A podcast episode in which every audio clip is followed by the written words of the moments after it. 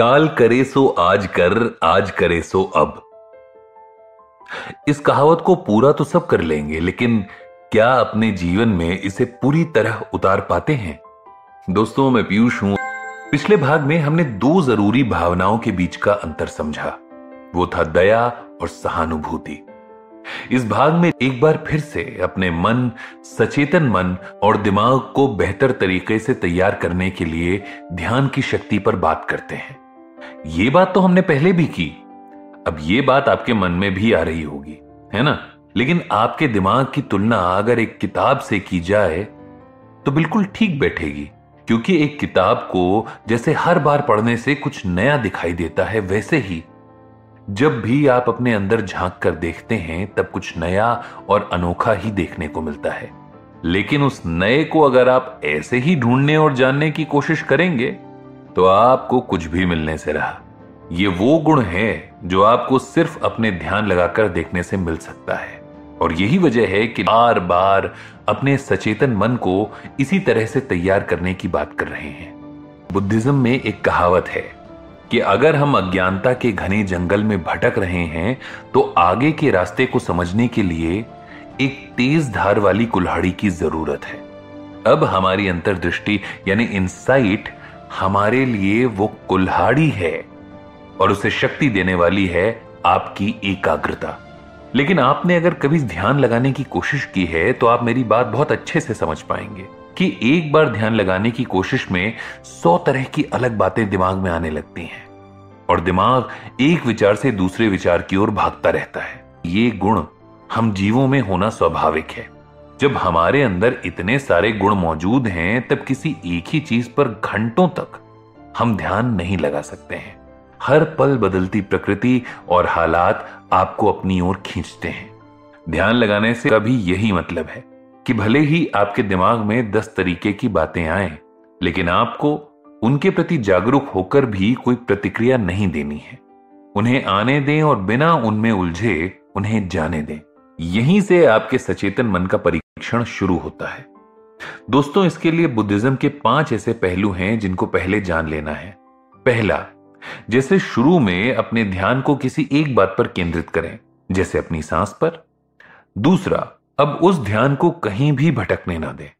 जब तक अभ्यास कर रहे हैं, अपने ध्यान को एक जगह बनाए रखें। तीसरा, ये वो है जिसे हम हमारी मेहनत का फल मान सकते हैं। यानी, अब कुछ देर तक अपना ध्यान बनाए रखने के बाद हमें उस एक चीज़ में मज़ा आने लगेगा। चौथा, मन में एक अलग ही खुशी, एक अलग सुकून का भाव आने लगेगा। और आपको एकाग्र मन से दुनिया अलग और अच्छी लगने लगेगी।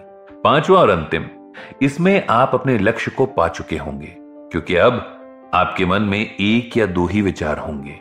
आप अपने आज और अभी में होंगे और बिना कुछ और सोचे अपने हर एक पल का आनंद उठा पाएँगे। अब इन पहलुओं तक पहुँचा कैसे जाए, आइए ये जानते हैं। सबसे पहले अपने ध्यान को एक जगह लाने के लिए सबसे आसान है अपनी सांस को महसूस करना। आप देख सकते हैं कि कैसे आप हर एक सांस पर अपना ध्यान केंद्रित कर रहे हैं।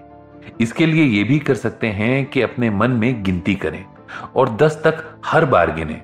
साथ में यह भी देखें कि आपके मन में और क्या विचार आ रहे हैं। उनको कहीं लिखते रहें।